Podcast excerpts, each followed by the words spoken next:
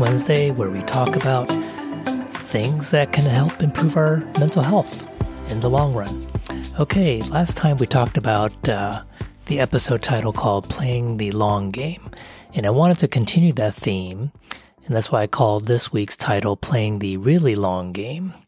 And I wanted you to explore your own attitudes about aging and getting older. So imagine that, um, think about people in every age category, right? You got the teens, people in their twenties, people in their thirties, forties, fifties, sixties, seventies, eighties, and beyond, okay? And think about for each age category, what kinds of images or adjectives come to mind right away when you think about a person in each age group. So what you can do is take a pause in this podcast and just jot it down, two to three words for every age category, every decade of life, right? Just whatever comes to mind. No right or wrong answers, right? And then, assuming you're coming back from after the pause, right? So you can pause now if you want to do the exercise. Take a look at this list that you've created. As we age, according to your own mind and your own perception and attitudes, is aging a positive thing? Or is aging to you seen as relatively negative, right? So maybe you have a lot of positive things to say about and optimistic things to say about what people are like in their twenties, thirties, and maybe even forties. And if you're a young person, you may not be able to think of things that much that are occurring for people in their fifties, sixties, and you may not even know the difference or think of the difference between someone in their seventies versus their eighties. So what I want to challenge us to think about is, how do we live our life today when we hold the attitudes of what our later years might be like? So for example, if you have a very positive role model who's in their seventies and eighties, so for some of you younger people, it might be a grandparent. And some of you middle-aged folks like me, it might be a parent who's maybe very independent, very active, very healthy. And, and it's what's interesting is when I did this exercise with my students over the years, their list looks overall pessimistic and, you know, life sucks when you get older, you know, skin starts to sag, body parts, you know, you get sick, you use a walker, you know, all these things come up when we talk about the old, old, okay? But yet, if I ask a follow-up question as well, who inspires you who's in this age group, they all have great positive examples of someone they know, a coworker, or someone in their family who's sixty-five plus and just great and, you know, inspiring, right? So how do those things kind of mesh together? Why is our perception of aging in general different from maybe our day-to-day experience of people that we know, okay? And so I think that has a lot to do with our stereotypes, generalizations. They tend to come to mind quicker than perhaps thinking of real-life examples. So if you have this positive role model of growing older, then perhaps you may not be as afraid of going, getting older, maybe even looking forward to those golden years, right? Um, especially if someone's retired and has a lot of time on their hands to pursue some passion projects and remaining very active in their life and in their community. So if you have a negative perception of getting older, right, just like the typical perception that many people have, and this probably varies from country to country, right? I think in America, we tend to view aging as relatively negative. We don't have many positive images in our popular media of older people. Uh, we tend to make a lot of jokes about getting older or have very stereotypical images of the older characters in our popular media. But in other countries where respecting elders is part of their social and cultural norm, then perhaps, you know, they may live their life differently than people who have a negative outlook. So let's think about money, for example.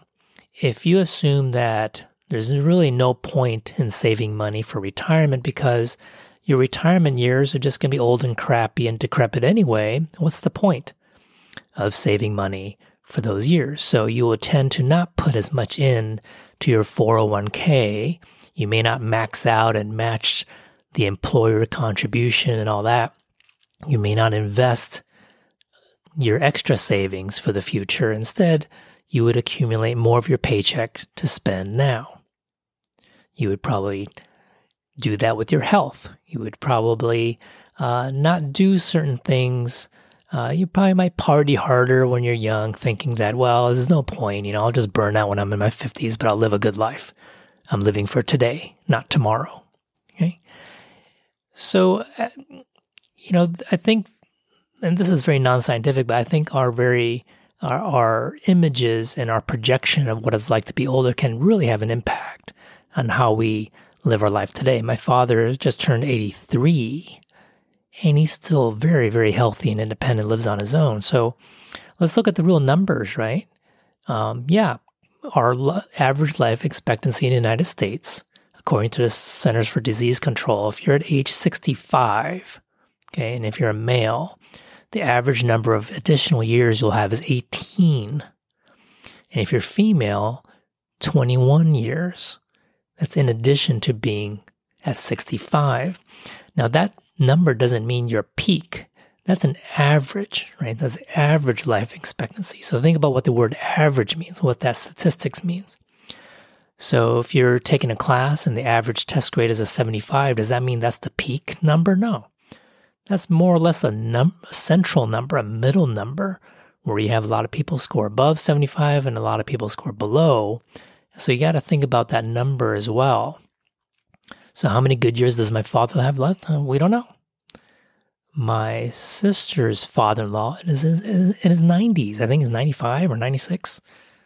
And he's living relatively independently. Okay. I mean, he is in an assisted living facility, but not a nursing home. So let's look at another aspect of this. If you argue that, well, it doesn't matter how long one's expected to live if those last ten years of life are really crappy, and that's not really the case. Statistically speaking, only about three to five percent of seniors are in nursing homes. Of course, the numbers go up as you go up in age bracket, so there's a, there's a greater percentage of eighty-plus-year-olds in nursing homes, but still, a lot of people in their sixties and seventies, and even in their early eighties, are just living independently in our communities. Now, yes, there are people with health problems for sure, but again, a lot of this might be preventable if when you're younger, you have a more long-term outlook about your health and a long-term outlook about how you invest your money, how you save your money. Because if you save for retirement in a very aggressive way, then that could mean that you're looking forward to those years of freedom and financial independence. Okay, so I think this does play a big part in our financial and health lifestyle today. And so explore that a little bit.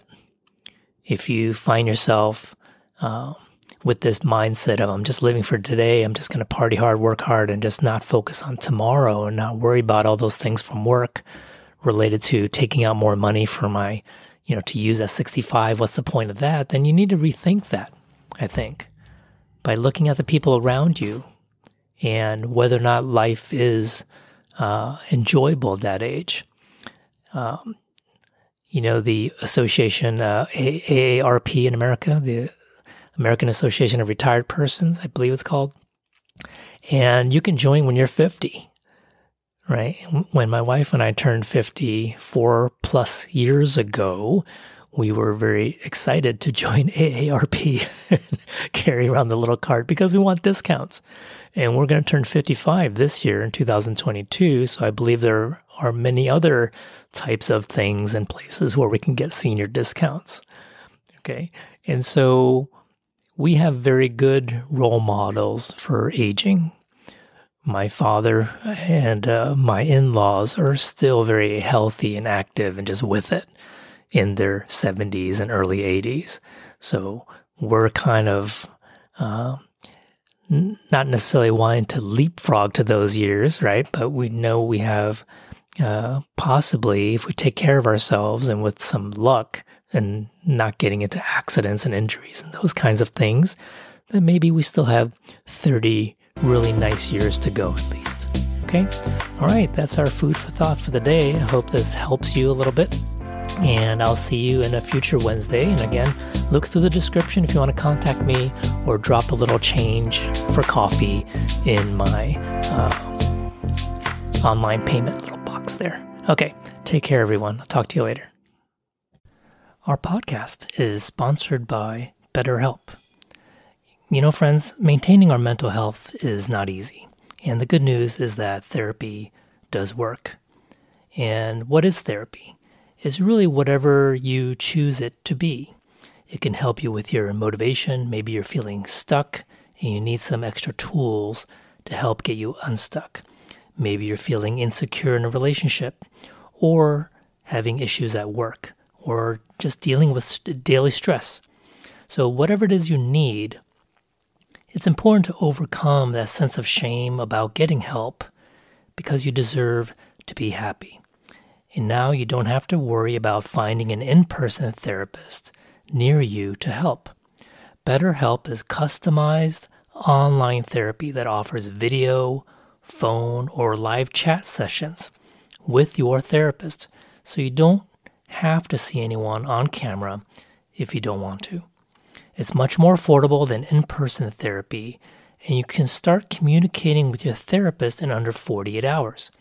So, join the millions of people who are seeing what online therapy is really about. It's always a good time to invest in yourself and your mental health. So, I have a special offer for our Psychology Concepts Explained listeners. You can get ten percent off your first month of professional therapy at betterhelp.com slash psychexplained. That's better, H E L P, dot com slash psych explained. Thanks again to BetterHelp for sponsoring our podcast.